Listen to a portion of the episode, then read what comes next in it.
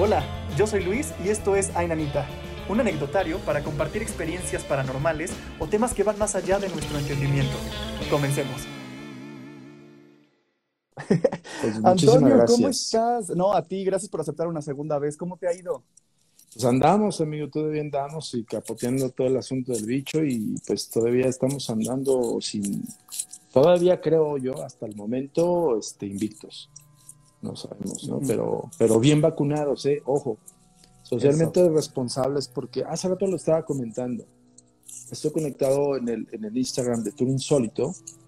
Tour Insólito es el evento de fenómenos paranormales que estamos haciendo. Entonces, este, este evento ya tiene mucho tiempo. Este, tenemos cuatro años y los que estamos contando. Perdón por Sí. la vecina con su licuadora, uno- una disculpa. Pero, no te este, preocupes. Entonces, eh, hace rato comentaba porque hay muchas dudas que, que me decían, oye, este, quiero participar, pero no estoy vacunado. Entonces yo les digo, Mm, híjole, eh, les estaba explicando que Tour Insólito sí es socialmente responsable. Sí, Entonces, pues sí.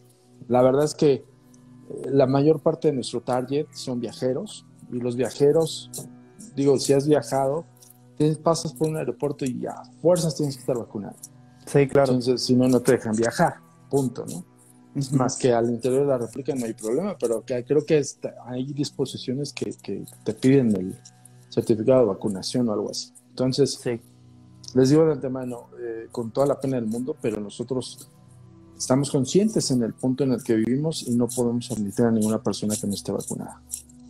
No, y la verdad es que hace- hacen muy bien y sí, o sea, deberían vacunarse, por favor, vacúnense. Esperemos que ya para estas alturas todos tengamos por lo menos unas dos dosis. ¿no? Sí, sea, dos dosis, hermano, digo, mínimo.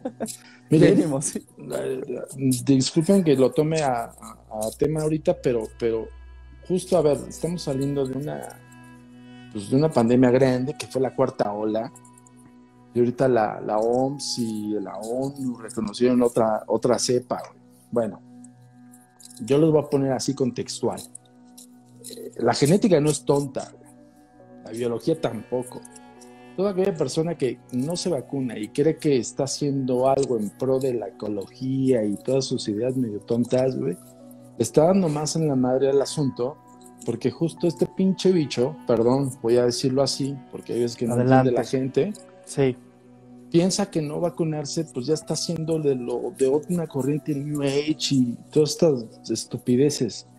El pedo es que genéticamente, aunque no te ha dado ahorita, te puede dar después de todo el, el proceso de que a las personas que nos vacunamos y que Ujú. tratan de buscar una inmunidad de rebaño, pues actualmente el pinche Omicron fue una inmunidad de rebaño, porque al final del día te daba y te daba una gripa, pero Ujú. ya vacunado la librabas. Bueno, ahora que, que le puede dar a una persona que no está vacunada, con todo esto que ya pasó, todo el proceso de vacunación, toda la inmunización, y el pinche bicho te cae en el momento que tienes inmunidad de rebaño, vuelve a mutar. ¿Y saben qué va a pasar? Nunca se va a acabar, nunca. O sea, nunca.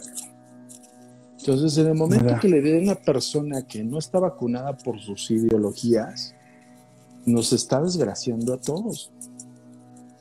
Sí, ya que se acabe, por favor. Sí, Hagan paro. Es sen- sencillo, Luis, hay que hacerles, hacerles ver que esa es la conciencia, güey, y la, la ciencia es ciencia, cabrón. O sea, Sí, sí, sí. la biología existe por alguna razón, cabrón, ¿no? Entonces, pues, vaya, yo quisiera que toda esa gente que dice, yo no me vacuno, pues vete a vivir a Groenlandia, cabrón. Ahí, aíslate como ermitaño, güey. Pues. Chingón, güey. Dios te bendiga, güey. O subterráneo, cabrón, ¿no?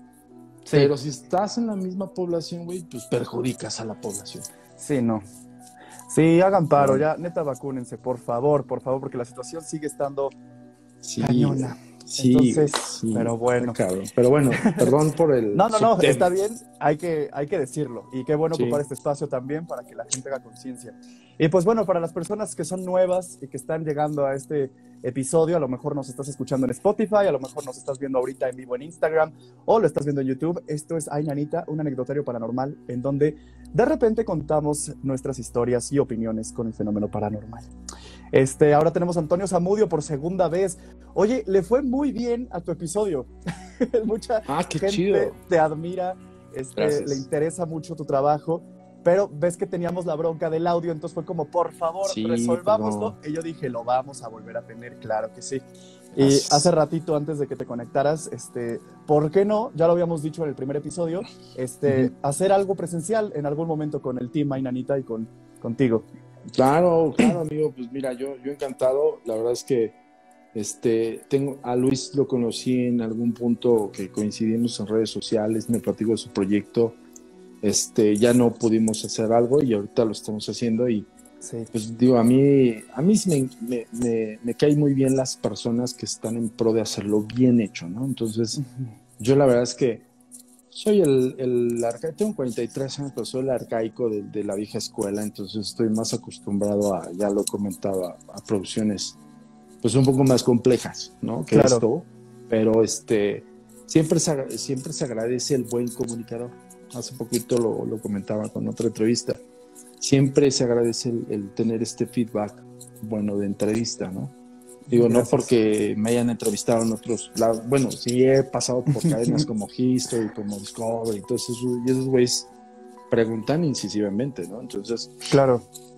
Pero justamente uno, uno agradece cuando hay, hay una ocupación y una preocupación de, de la calidad del contenido. Entonces, acá mi hermano lo hace muy bien muchas gracias, te lo agradezco. Y es que Ay Nanita, pues está, lleva un año el proyecto, o sea, estamos creciendo, ¿no? Esto me lo repiten mucho como es con paciencia, con dedicación, constancia. Entonces, te agradezco mucho tus palabras y este espacio es tuyo. Y eso está padre porque muchos me han dicho como, oye, lo que me gusta del proyecto es que se habla como amigos, es como dos amigos hablando de estos temas y de cosas que les han pasado. Eso está, Está interesante y padre. Esa es la idea, pero justo tú sabes, sabes cómo hacerlo de tal manera que comunicas y que sabes entablar esta, este vínculo de, confianza, cabrón. Y eso, eso es bueno.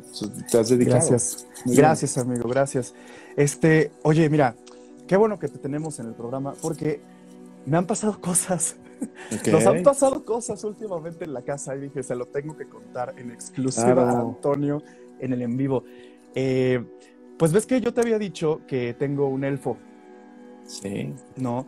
Este, que pues la verdad tenía meses que no pasaba nada. Eh, de repente llegamos a escuchar ruidos y hace no mucho, yo creo que tendrá mes y medio, lo encontramos a mitad de la sala. O sea, tirado el muñeco ahí. Yo dije, bueno, a lo mejor fue el gato, ¿no? Mi mamá igual fue como, mm, igual el gato lo jugó, cosa rara porque nunca lo ha hecho.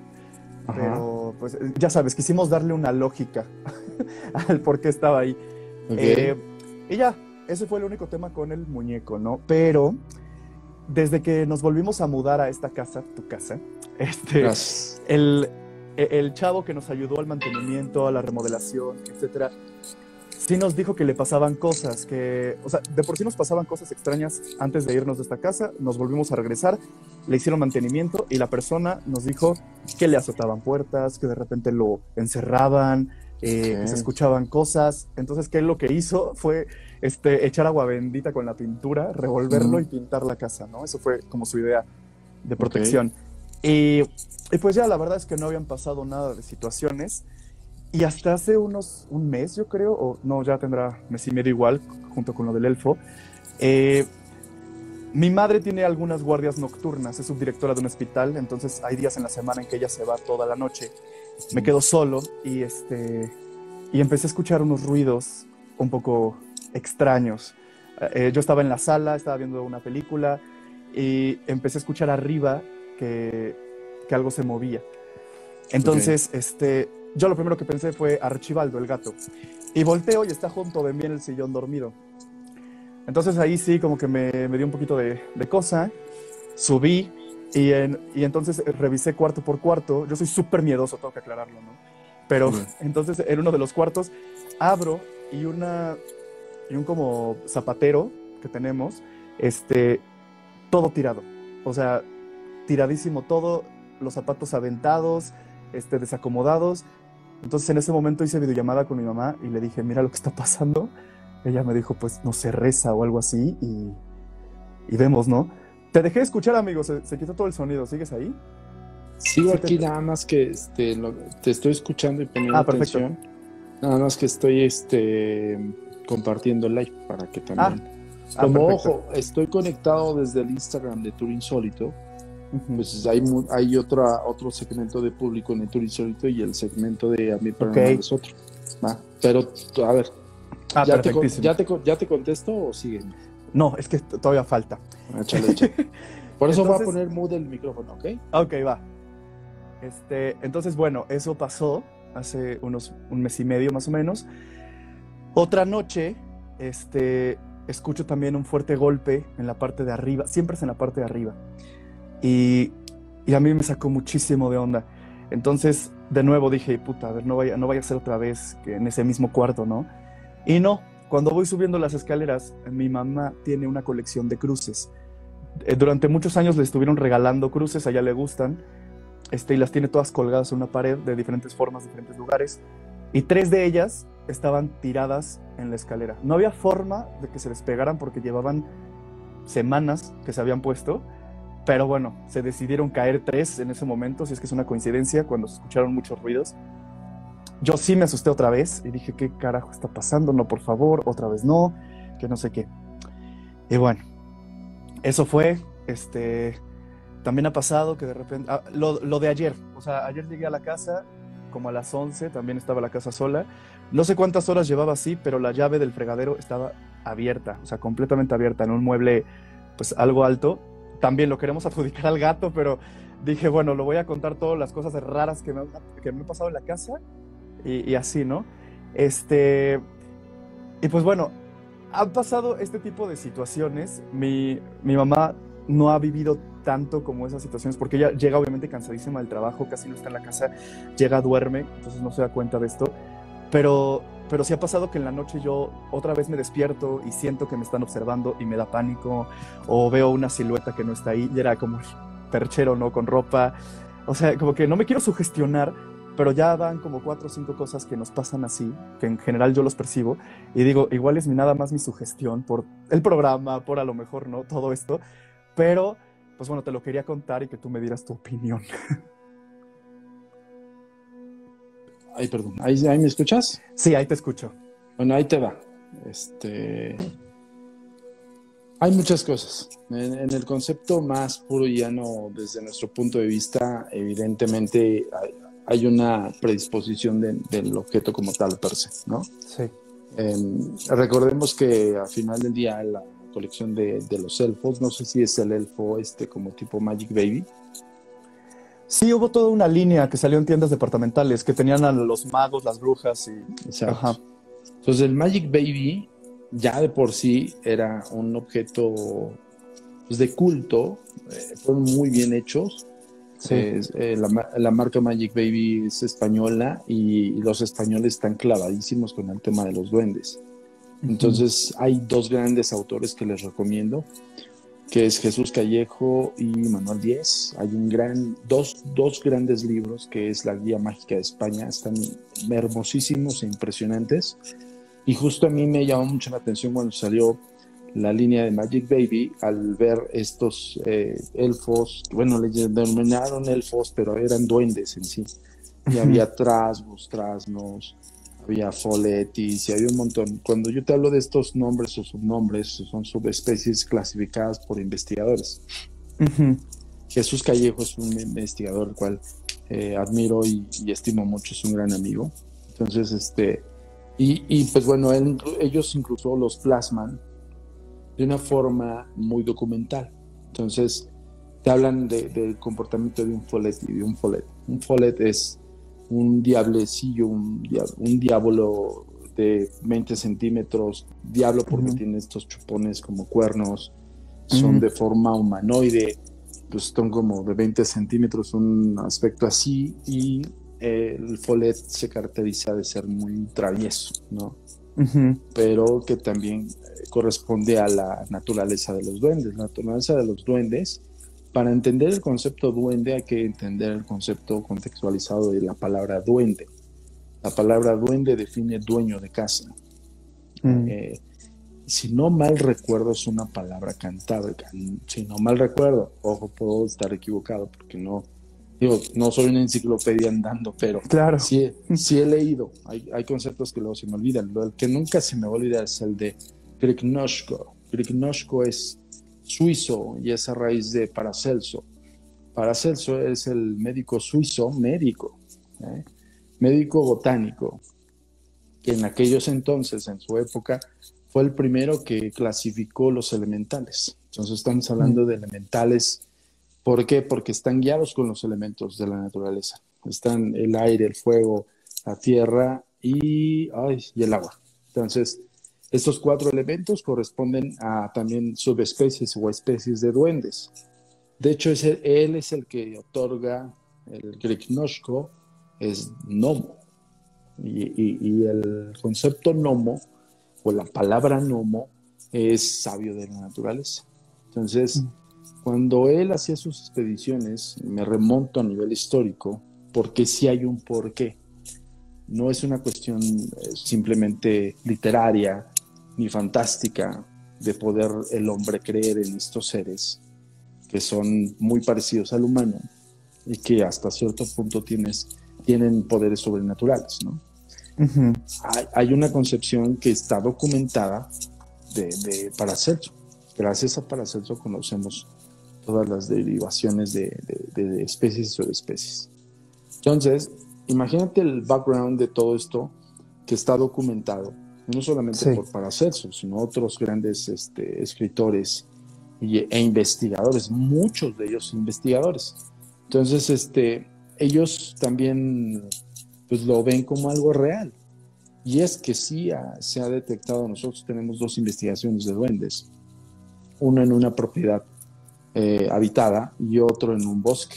Entonces, este, y eran, y eran follets, ¿no? Y los follets o folletis, pues este, se dice que llegaron a América también en los barcos de la conquista. O sea, cuando tú empiezas a escarbar el asunto, cuando tú te empiezas a encontrar con, el, de, de, de, alguna forma decir, ¿cómo es que llega un, un ser mitológico, porque al final del día remite a la mitología o la criptozoología, a poblar otro continente? ¿no? Bueno, dices, ¿cómo? Pues hay un porqué también, y suena extraño, raro si tú quieres, o suena un poco disparatada la teoría, pero tiene mucho que ver porque tanto los españoles trajeron plagas, enfermedades nuevas, como también era posible que se embarcaran también este, duendes, ¿no? Bueno, no hubo mestizaje como tal ni nada, ya no, hay esos conceptos como lo que conocemos como la conquista y el mestizaje. Lo que sí es que eh, es como eh, eh, una vinculación entre culturas. Ojo, México predominan los aluches, o, halush, o halushes, o aluxes, en el sureste del país. En el centro del país, un poquito más este, hacia el norte, son los chaneques, o chacneques. Entonces, y estos también están documentados por estas culturas. O sea, no, no, no se le ocurrió a alguien. hay, unos, hay unos glifos interesantísimos. No recuerdo específicamente en qué parte del sureste, pero están ahí. No sé si es, es que, ojo, de repente se me va y no quiero falsear información. Por eso cuando, cuando no tengo exactamente el lugar, yo lo llegué a estudiar y llegué a hacer un tratado de duendes hace muchos años. Entonces, este, y, y averigüé que en, en, esta zona del sureste hay unos glifos que están representando, representando los aluches mm. y en, el, en la civilización maya. Y a los aluches los denominaban también como los grandes arquitectos, imagínate. Entonces, si tú te pones a escarbar a nivel histórico y a nivel de investigación, te llegas a encontrar muchas cosas que de verdad te hacen dudar. ¿No?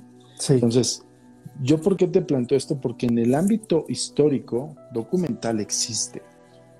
En el ámbito mágico, del pensamiento mágico y plasmarlos en un muñeco, ese es otro concepto. Que ya ahí deviene, de, por eso insistía, como parte de, la marca Magic Baby. Bueno, la marca Magic Baby, hecha por españoles, elaborada y plasmada con los libros de, de Jesús Callejo y, y Manuel Díez, tú veías en muñeco, en bulto, pues los que tú leíste en, sus libros, ¿no? Entonces, pero además, la marca, a nivel marketero, pues dicen, oye, están idénticos, están padrísimos, la gente cree en esto, es, parte de una tradición muy, muy este, valorada en España. Y alguien se le ocurrió decir, pues, ¿por qué no les hacemos un ritual para que la gente les dé vida? ¿Ok? ¿No? Algo así leí, o sea, leí que, tú los activabas. Sí, es que la activación como tal, pues es como cuando activas tu celular, o sea, bajo el, bajo el concepto mercadológico es eso. ¿Cómo activas tu tarjeta de débito o de crédito? Pues la tienes que activar. Entonces, la activación es eso. Y bajo el contexto era eso. Hay que activarlos, ¿no? Pues realmente les estás dando vida, pero ojo, va guiado totalmente a tu concepto de pensamiento mágico. ¿Ok? Mm, Al concepto del que los que somos fans del mundo férico, así es conocido en otros países europeos, el mundo férico, y en algunos, y en los occidentales, bajo otros, otros idiomas, pues es fascinante el mundo férico. Hay una gran, gran este, congregación que se hace anualmente con uno de los, de los grandes creadores de dos, no, tres películas muy buenas, exquisitas del concepto férico. Uno es eh, El Cristal Encantado, quien no la ha visto, véanla. Maravillosa, es una fascinante película del concepto férico. Y la otra es la preferida para mi persona, es Laberinto. Labyrinth, mm. Con David Bowie y, la preciosísima Jennifer Connelly. Entonces, eh, ahí te manejan el concepto de los, de justo de estos duendes y del mundo férico, de cómo hay un rey de los, de los goblins y que eh, sustrae un niño para convertirlo en uno de sus goblins, ¿no? Ahí va el contexto este, ficción, pero el que plasma cómo es el mundo férico de ese universo del laberinto es Brian Proud. Y Brian Proud es un artista plástico que siempre toda su vida ha pintado el mundo férico. Y él, tú cuando conoces a Brian Proud y platicas con él, vamos a ponerlo así, este, genuinamente crees que es visitado por duendes. O genuinamente conoce y plasma en su mente, en su creatividad, como es un hada. Mm, y los plasma impresionante, porque él te los plasma como, no, sí humanoides, pero con, con el ecosistema en el que están. Por ejemplo, te plasma el mundo férico en, de los estanques de estos riachuelos o de zonas muy húmedas tú vas a un lugar así y lo que ves es la inmensidad de la humedad con el musgo combinado con algunas plantas y cosas así.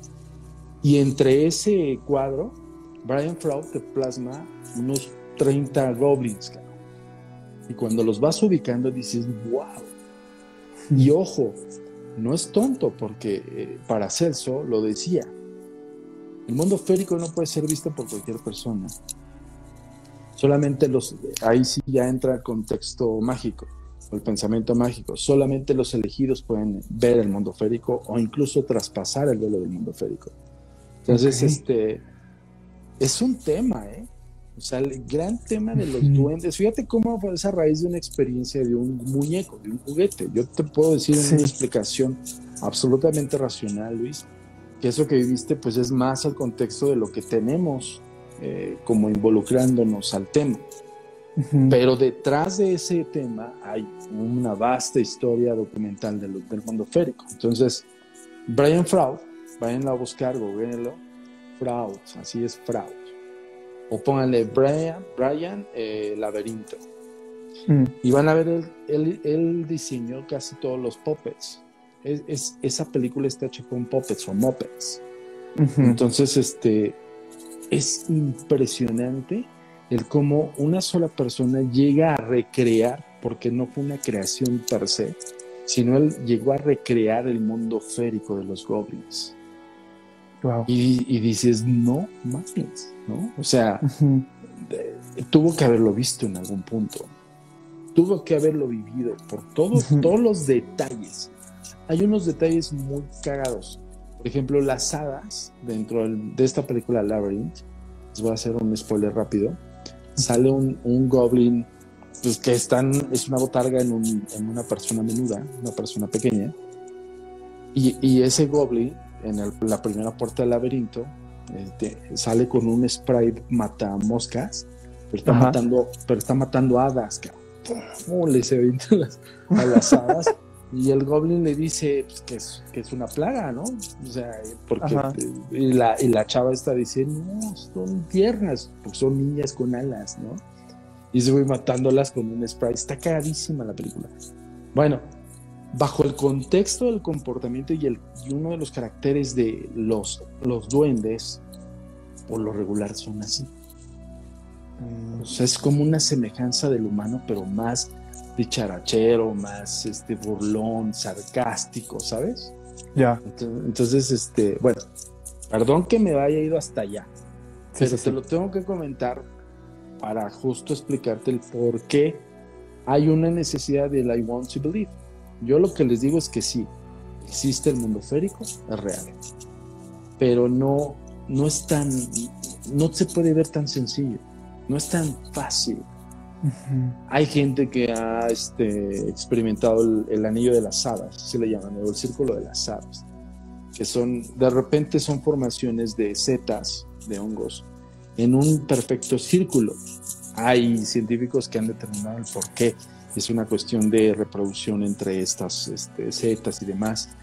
Pero hay quienes también han determinado que este círculo de hadas es hecho por este mundo férico, o son los portales que llevan hacia el mundo férico.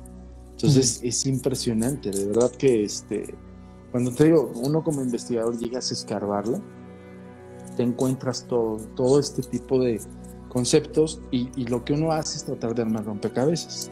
Y cuando traes un caso como el, como el de los dos que acabo de, mencionar, pues es cuando dices, wow, uno es el, es el trasgo de la, de la ranchería, de hecho lo subimos al canal de YouTube Agentes de Negro.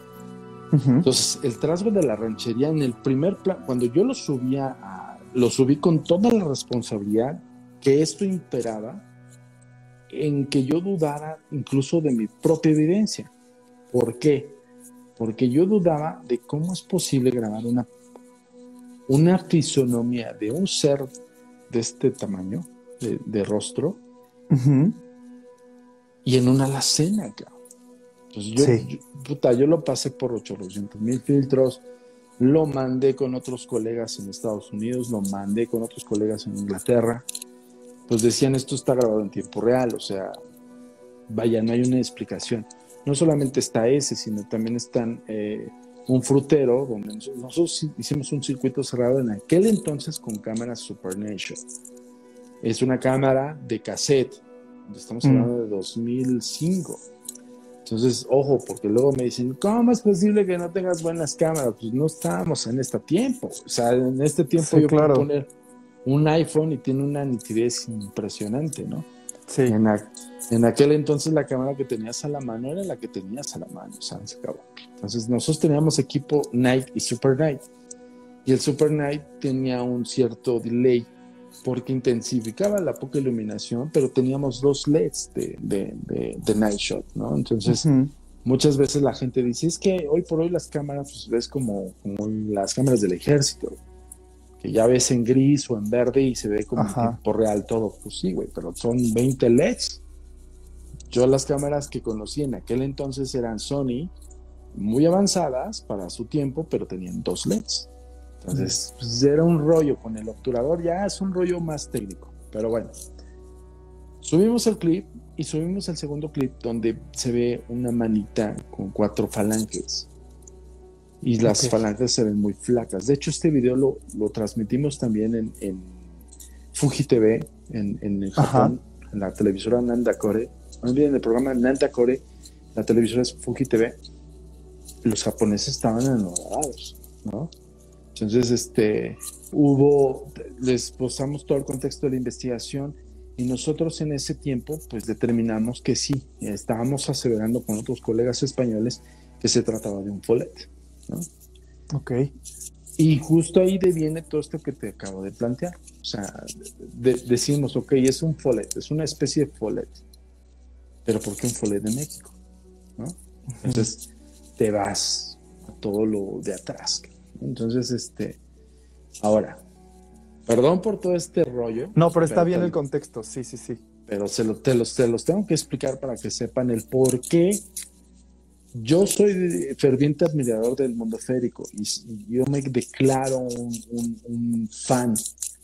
Porque cuando tú te empiezas a profundizar en el tema, ves tantas cosas que, te lo juro, a mí me pasó de chavito. Decía, yo quiero estar en ese mundo. O sea, yo cuando vi sí. Labyrinth de, de, creo que fue del 87, 88, me parece, puta, pues, me fascinó, cabrón. Y yo en mi onda decía, pues yo quiero estar en ese mundo. ¿No? Quiero pertenecer a ese mundo.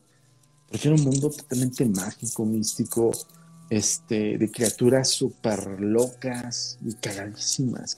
Me, me, encanta el tema también de, de, muy chico. Me acuerdo viajar en carretera y ver como el bosque o los árboles y decir como tengo que ver algo, tengo que llegar a ver algo. Como que sí, sí. Me lo proponía. Y hay una película que se llama el algo de Spiderwick, las crónicas de Spiderwick, no sé si las has llegado a ver. Sí, sí, Ay, me encanta. Yo dije, debe ser real, tiene que haber algo así y no lo podemos ver. Sí, la verdad es que es que justo eso es lo que tiene el mundo férico. Te, te, seduce en una fascinación de, quererlo vivir o quererlo parpar o querer saber que, que, existe. Sí, que por, favor, que sean reales las hadas, ¿no? Ajá, exacto. Totalmente. Pues, pues, pues déjenme decirles algo que no, no están documentadas nada más porque a alguien se le ocurrió hacer cuentos de hadas. O sea, o sea, el concepto de es un cuento de hadas es porque obviamente se tergiversó la versión y se denigró el concepto de la existencia de este mundo férico, pero pues, hay muchos estudiosos que, sí, realmente lo analizaron profundamente, ¿no?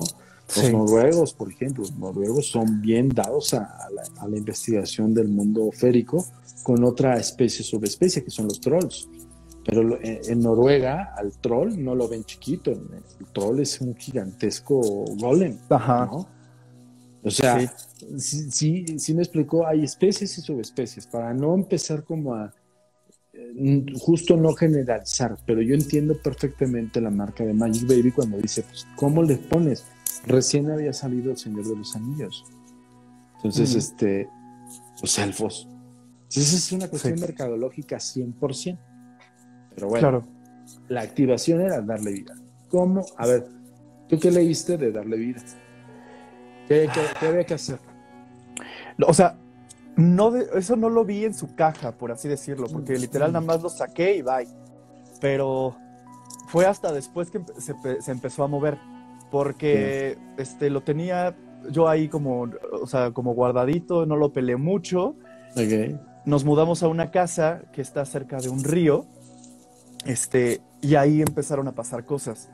O sea, había como mucha vegetación cerca, estaba el río, este, de hecho se escuchaba todavía en las noches que corría el río, todo ese rollo, entonces ahí fue como que empezaron a pasar situaciones, que fue hasta que me entró un miedo muy cabrón por el muñeco, lo quise regalar y fue la primera vez, que creo que esa sí te la conté la, vez pasada, que, que, me caí y estaba él guardado en una caja y cuando me levanté el muñeco ya estaba enfrente de mí con sus alas manchadas de mi sangre, pero todo lo demás limpio.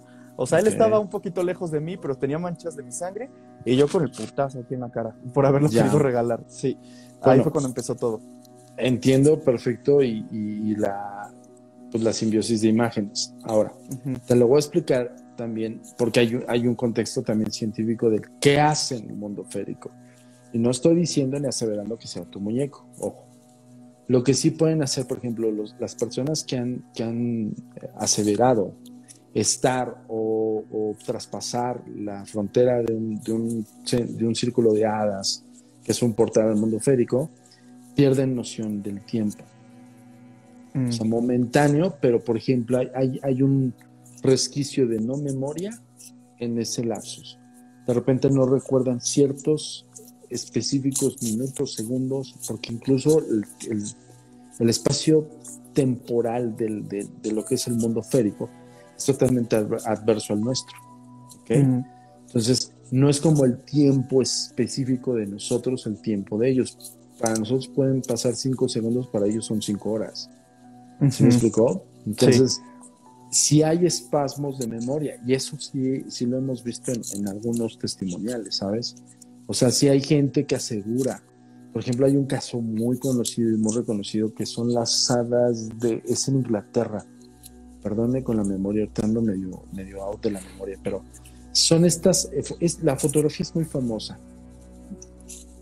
No recuerdo bien el nombre, para no reale, pero es ¿Del de unas niñas que estaban jugando? Ajá. Exacto, es. Bueno, hay, hay, hay, un, hay un gran reportaje en torno a esto. Mucho se creyó que eran este, recortes de periódicos, mucho también se creyó que era un fraude fotográfico. Estábamos en justo adelantito del inicio de la fotografía, vamos a ponerlo unos años después, y también hubo grandes este, precursores de, inventar distintas técnicas de fotografía.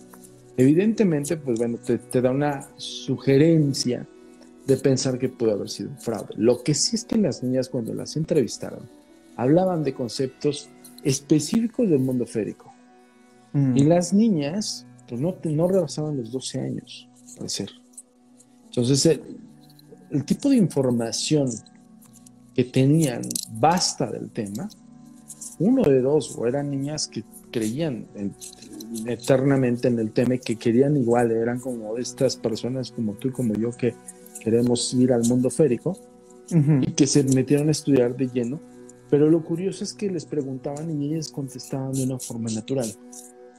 Mm no, no es como, como cuando yo les platico de ciertos hechos históricos y tengo, no me acuerdo, no, no ellas fluidas, como si fuese que hayan visto aquel entonces el mundo férico. Entonces hubo una gran controversia porque evidentemente hubo esas fotografías y en algunas sí se ven como muy planas, no, no, no, no dudo que hayan sido fraudes tampoco. Pero yo sí le dudaría si ellas no vivieron o no experimentaron estar en el mundo férico, ¿no? Entonces, pudieran ser tocadas por este, este mundo eh, alterno al nuestro y las inspiraron pues para hacer esto, no sabemos, ¿no? Entonces es como Brian Froud. Brian Froud, tú platicas con él y él asegura y perjura que traspasa el mundo férico y está con ellos.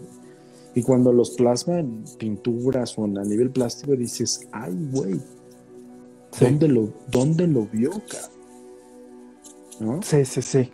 Eso es lo interesante. Entonces, vamos de nuevo al reload de, de tu historia. pues mira, a nivel misterioso paranormal, yo te puedo decir que sí hay cosas que no se pueden explicar liadas con los muñecos. O sea, un objeto, como cualquier objeto, puede ser cargado energéticamente.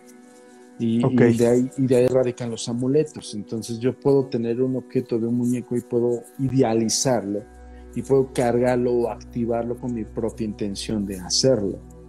Mm. ¿Ok? Ok.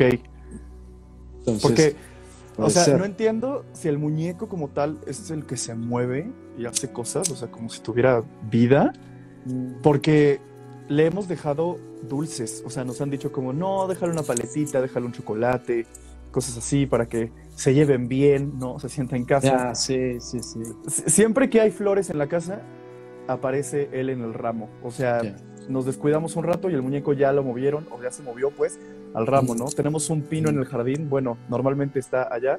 Cosa chistosa, cuando se llega a mover, o sea, no huele, apesta a pino. O sea, se llena la casa de un olor a pino cañón.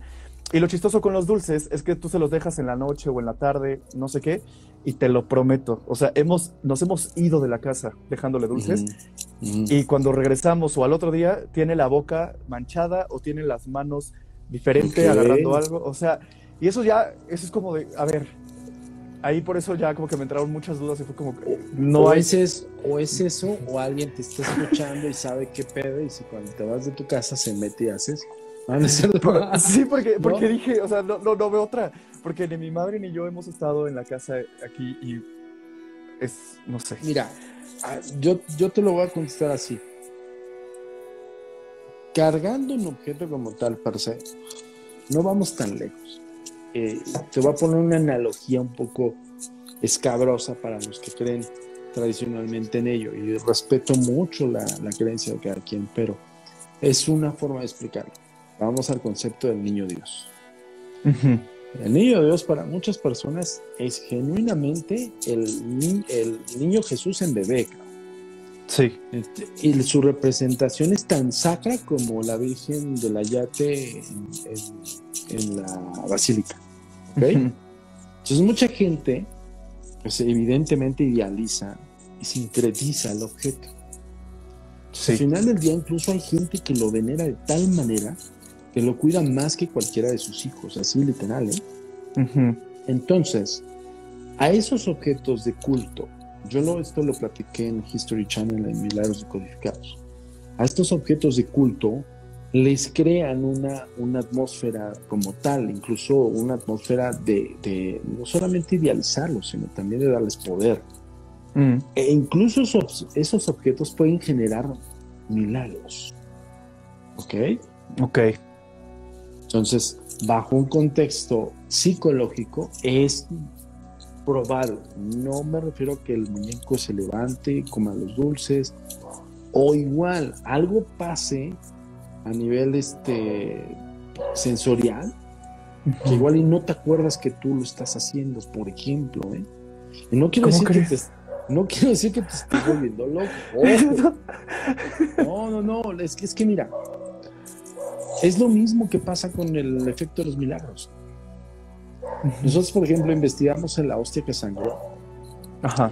este es un gran caso de un nivel sacro marca diablo, porque interviene el Vaticano, interviene el catolicismo en México y un montón de cosas. Sí.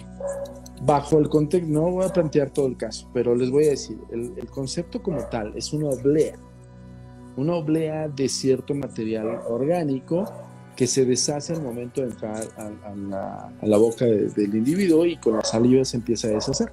Bueno, esta oblea no se deshizo, no fue una de las que le dieron a los feligreses, una que fue guardada para ser destruida, porque las que no son usadas a nivel rollo eucarístico del concepto ritual, este, los padres tienden a, eliminar lo que no usan. Sí, para que no se usen, ¿no? En otras cosas malas. Es una cuestión ritualista que, es comprensiva, ¿no? Pues esta oblea no se destruyó.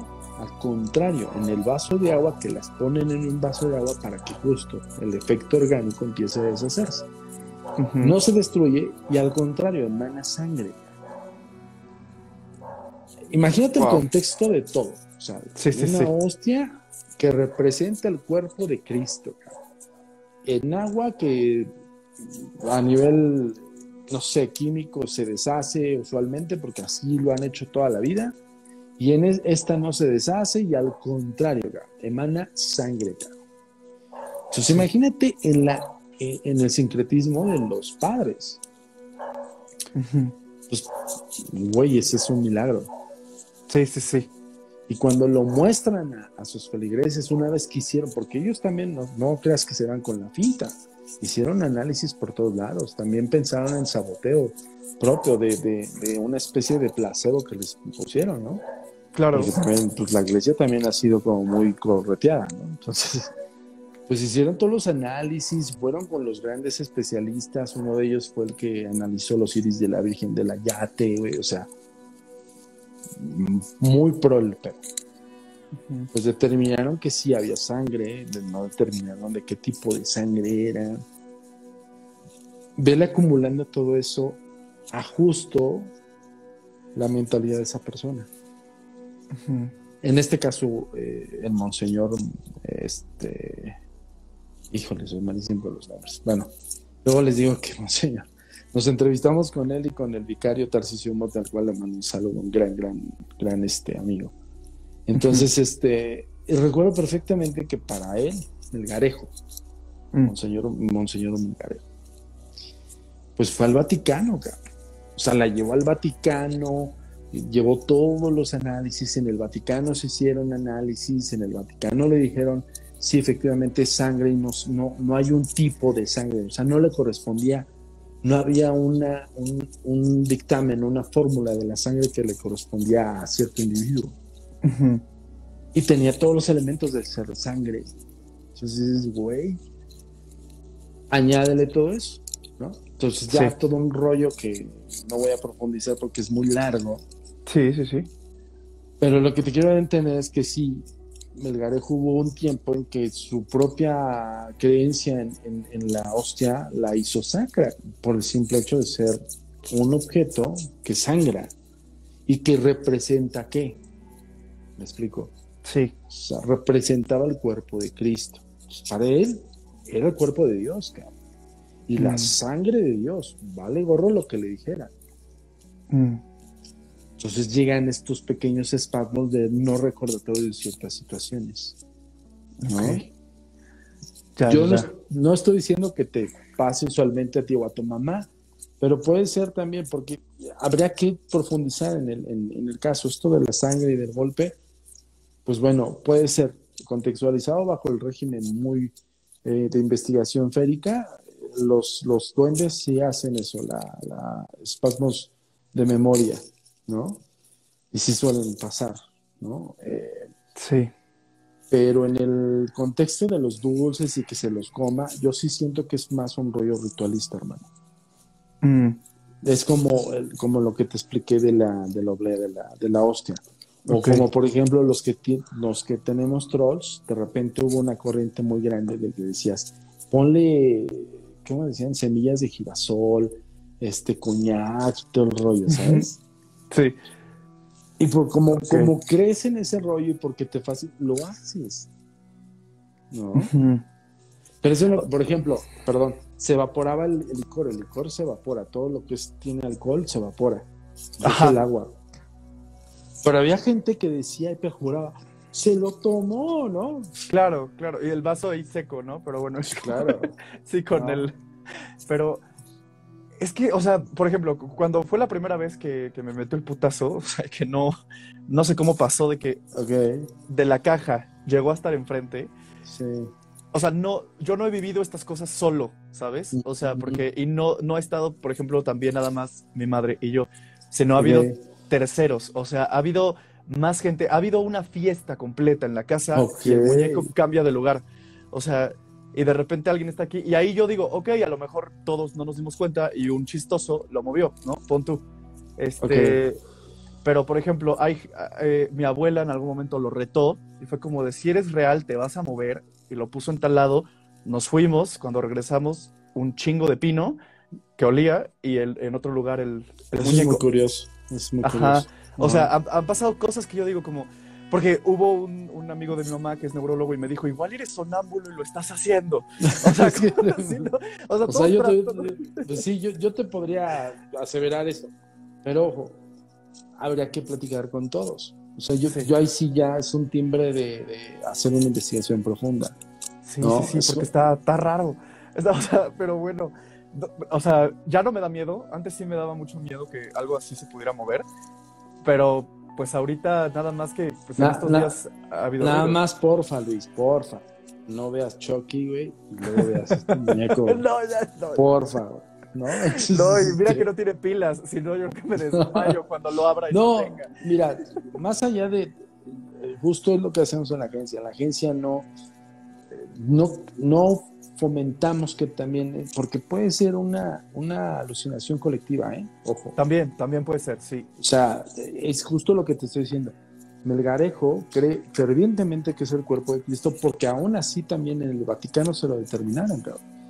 Pero ya no le gustó al Vaticano cuando le dijo, es que sabes que es una reliquia sagrada y se tiene que quedar en el Vaticano. Mm. Nada güeyes, ¿no? Porque también, claro. o sea, mercadológicamente es wow. O sea, las, las reliquias sagradas no, no se dan como diario, ni, cada cinco o seis años. O sea, entonces pues como la sangre de San Antonio, la que se coagula y se vuelve líquido, ¿no? Entonces en, Turín, y, hay varios, varias cosas, pero son contadas las reliquias. Es exactamente lo mismo. Recuerdo también una gran amiga, cual le mando un saludo y un fraterno abrazo, Ana Luisa Cid, que deberías de tenerla también aquí en tu, en tu programa, que es una gran investigadora del fenómeno OVNI. Por supuesto, sí. Ella llegó a tener, lo va a pasar tus datos, ella llegó a tener, llegó a presentar en uno de esos programas en los cuales nosotros eh, asistíamos, un, un, posible caso de un hada, del cuerpo de un hada. Déjame decirte una cosa, yo llegué a verla dos ocasiones, no tuvimos oportunidad de analizarla profundamente porque había mucha secrecía, no tanto en torno de, parte de, de Ana sino de, los dueños del cuerpo. Y los dueños del cuerpo que encontraron este, este ser, era un cuerpo así, o sea, estoy hablando fisiología pura humana, pero en pequeño. Y tenía alas y todo el rollo. Y tú veías la morfología y correspondía a todo. O sea, tenía un, un detalle que decías, ay, güey, o sea, le dudabas. Además, oliendo a formol, como no tienes idea, porque pues evidentemente ellos no tenían como un proceso de refrigeración avanzado, sino era pinche frasco con formol y ahí déjala, ¿no? Claro. Y cada vez que la presentaban, pues la sacaban, la secaban, pero... Y el olor era... Sí, no, no, no. Estaba cabrón. Que eso también llegó, yo llegué a dudar y se lo dije a Ana, Ana, es que digo, es como si me presentaran el cuerpo de una alienígena, ¿no? Entonces, este, sí...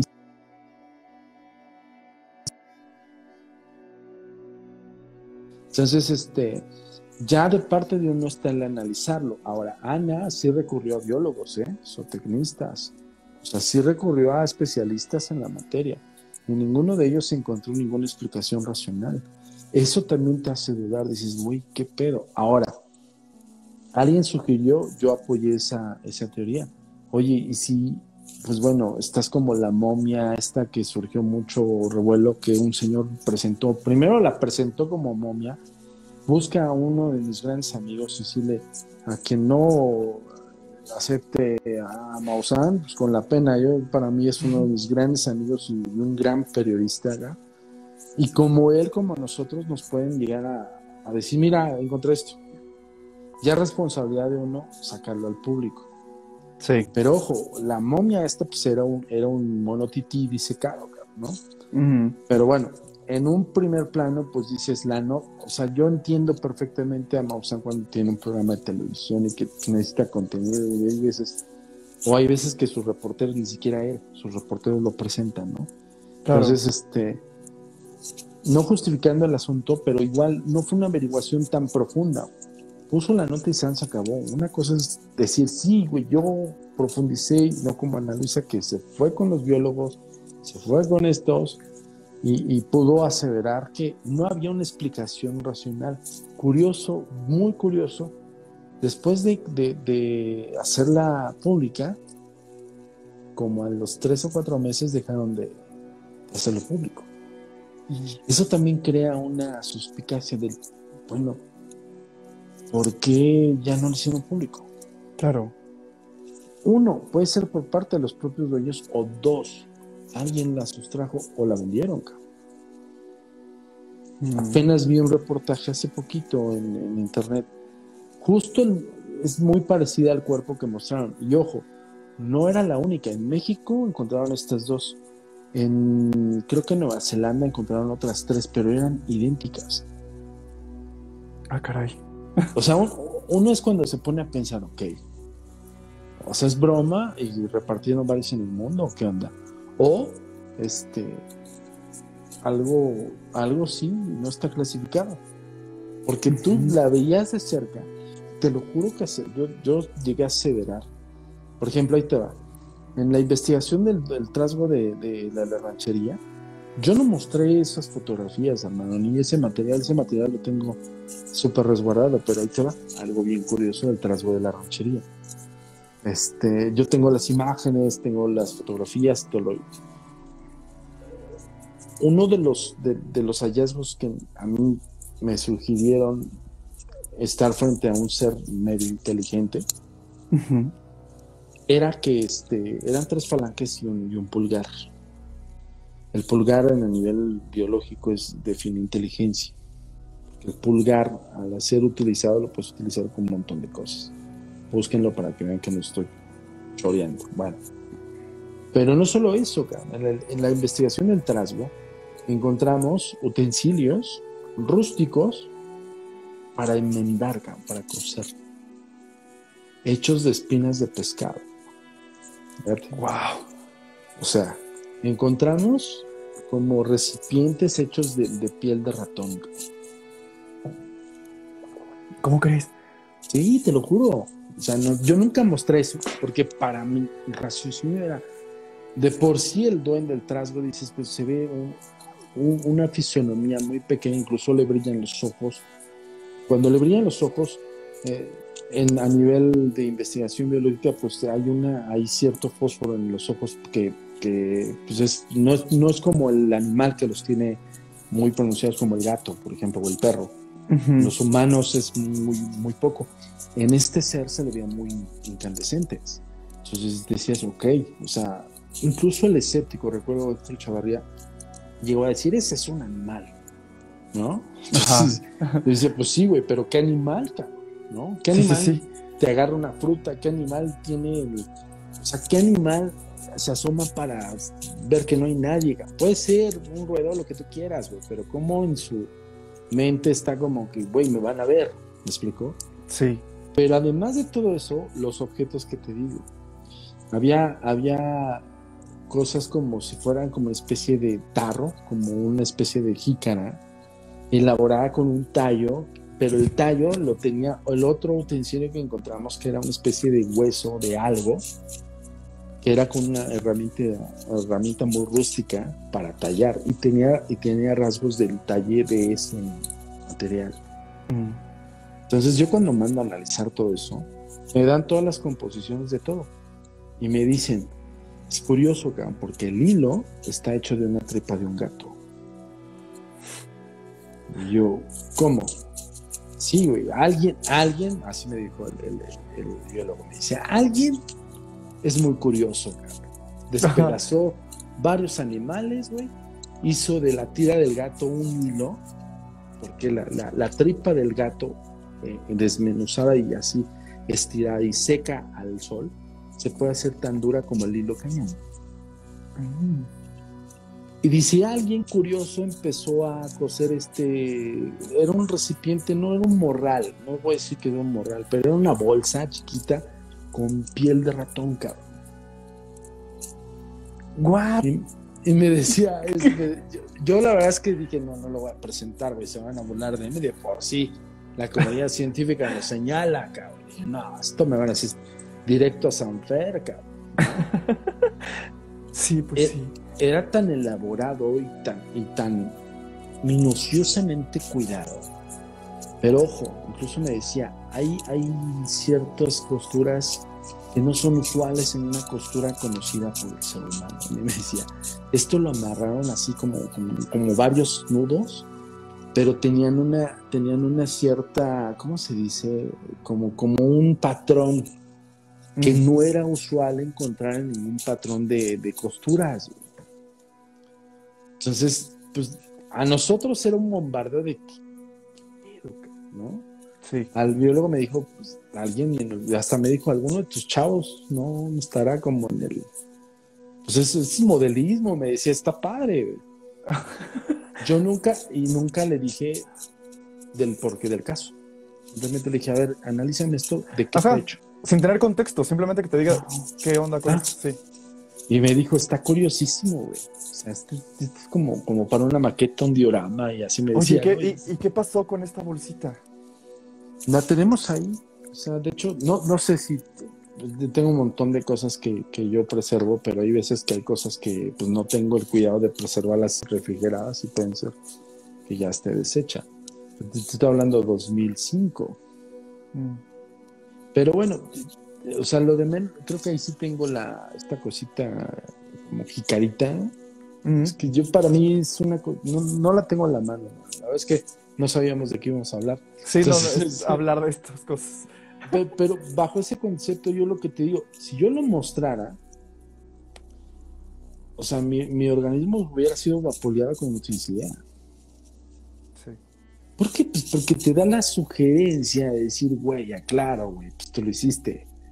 Pero yo la verdad es que a mí me dan tirrellas con los pinches ratones, las ratas. No voy a estar despellejando un ratón para, como pa' qué, Si el día que mostraron una pues no hicieron como tanto revuelo.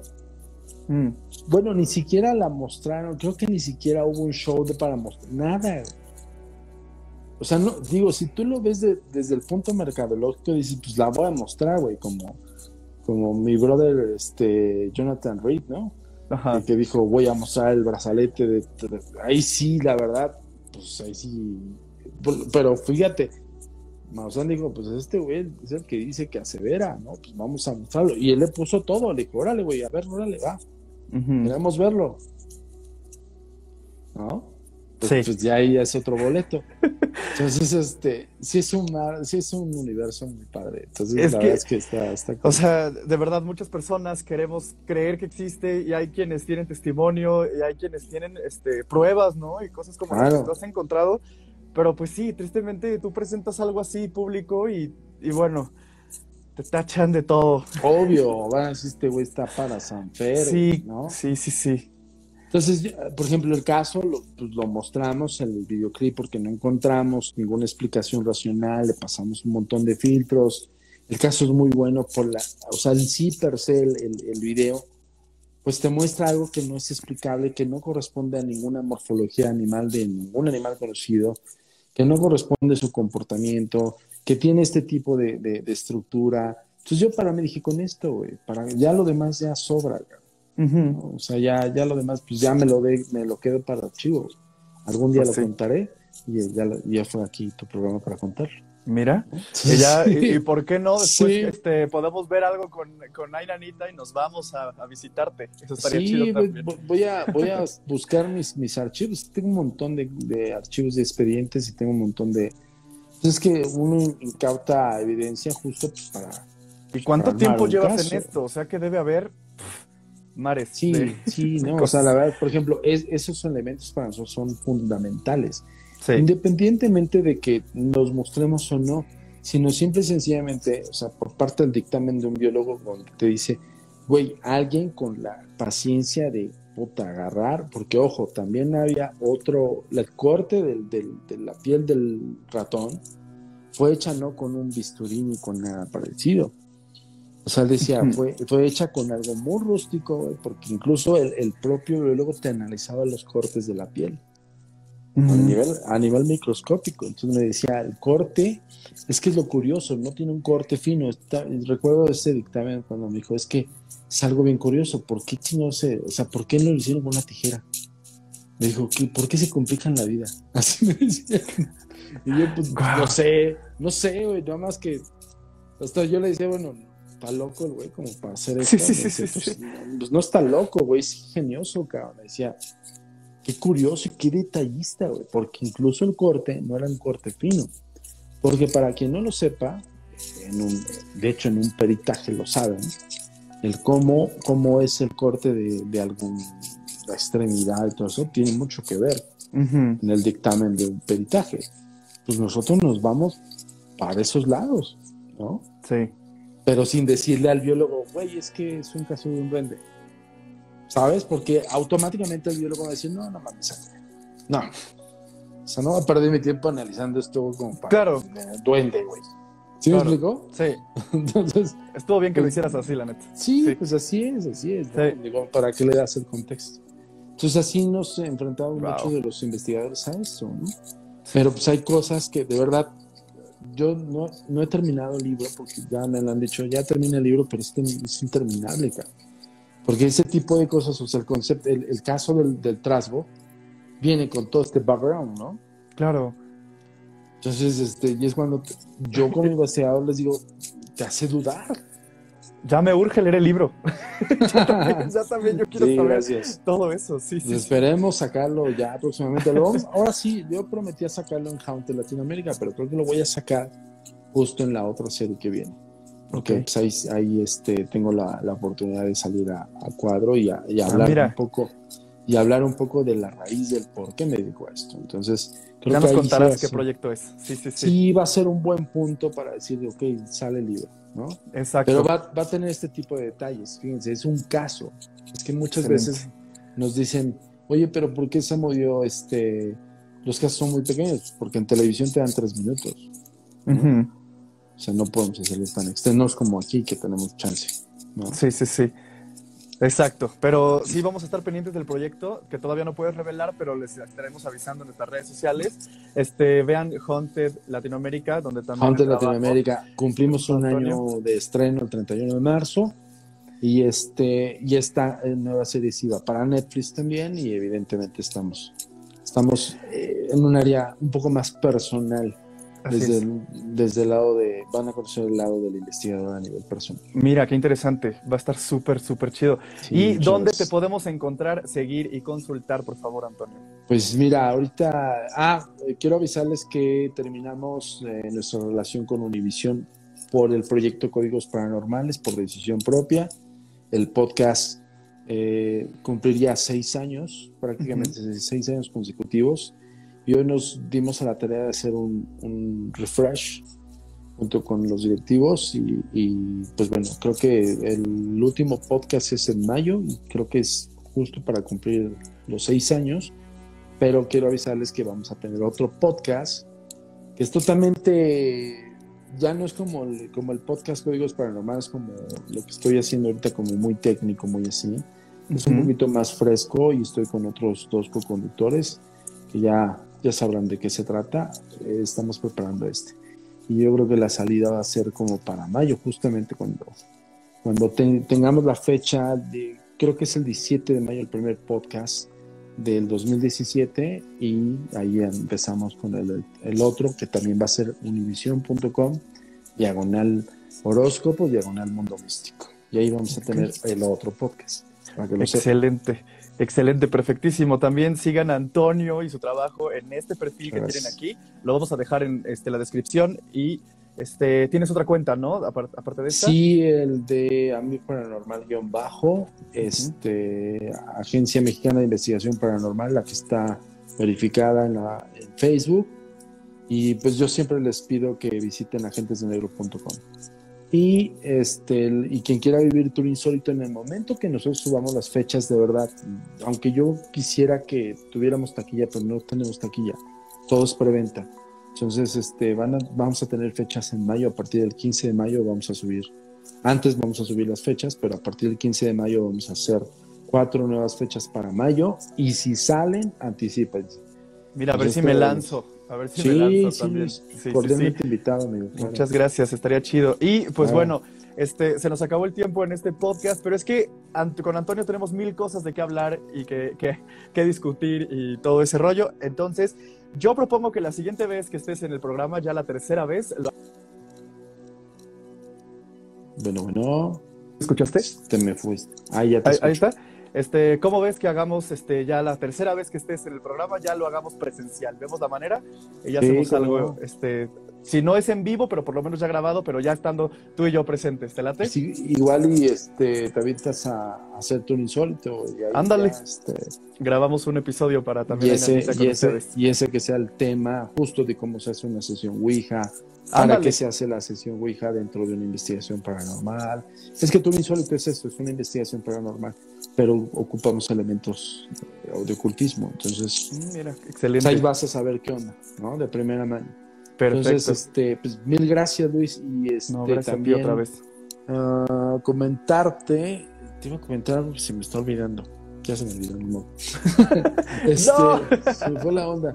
Es que estaba, estábamos, estaba justo con este tema, pero se me está olvidando algo. No, se me olvidó. Se me pasó bueno, luego te lo comento. Sí, ahí me gracias. No, gracias a ti. Qué bueno tenerte de vuelta. Para todas las personas que estuvieron pidiendo otra vez a Antonio, lo vamos a tener las veces que sean necesarias, porque es padrísimo platicar contigo, amigo. Gracias, Luis. Pues es un honor siempre y un saludo a todo tu, auditorio. Y este, pues síganos a Luis y a su servidor. Muchas gracias. Muchas, muchas gracias. Estaremos llegar ya a tus regalos, te lo prometo. Ya estaremos llegar los regalitos que te tenemos. Órale. muchas gracias, amigo. Cuídate mucho. Gracias, cuídense. Bye. Bye. Él fue el gran Antonio Zamudio, un gran amigo, un gran investigador, un experto de lo paranormal. Ya vieron las pláticas tan interesantes que se tienen con él. Y ya lo dijimos aquí, es promesa. Ustedes saben que lo que se promete la enanita se cumple. Entonces, lo vamos a tener presente, eh, ya sea que me lance al Tour Insólito o que lo podamos traer también, a, este, a lo mejor hacer algo con él para YouTube, eh, un en vivo. Ya veremos qué armamos, pero de que se hace, se hace. Muchas gracias a todos y a todas por conectarse. Espero hayan disfrutado este episodio. Nos vemos dentro de unos días. Recuerden que en esta temporada no son cada semana los lives, pero les traemos contenido de calidad. Estén pendientes también de todas nuestras redes sociales porque ahí tenemos mucho más contenido. Este, les estaremos avisando en todas las redes, ¿va? Estén pendientes. Muchas, muchas gracias por todo. Yo soy Luis, cuídense mucho.